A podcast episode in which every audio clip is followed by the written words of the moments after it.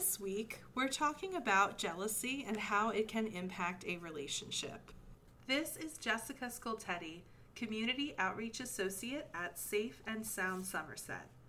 We are Somerset County, New Jersey's lead domestic violence organization, providing safety, hope, and healing to survivors for 41 years.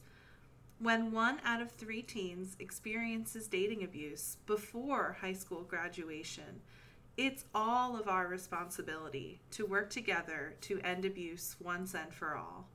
The Ask Ava series, developed by teens in our Speak Teen Leadership camps, is designed to connect with and educate teens and those that care about them about teen dating abuse and healthy relationships.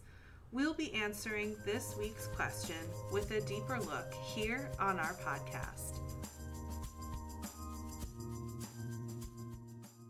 Today's question from local teens is Dear Ava, what can I do if my girlfriend is always jealous when I talk to other girls and gets mad at me? Jealousy is natural, but it matters how someone acts on that jealousy. In an equal dating relationship, your partner should never make you feel unsafe or less worthy of respect. In an equal relationship, you and your partner also have the right to talk to whoever you would like, even if it's an ex dating partner. This is something that's very hard for some people to understand, but if one partner holds this over the other, like saying, You can't talk to your ex because I'm your boyfriend or girlfriend, this is a sign of control and puts a level of anxiety on the other person. It can cause them to think things such as Do I have to ask permission to talk to any of my exes? Do I have to look over my shoulder every time I pass my ex? Will my partner be looking at me or be mad at me? Are they watching? Do I have to unfollow my ex on social media?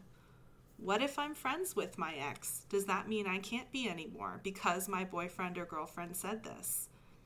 This is not a healthy or safe way to live.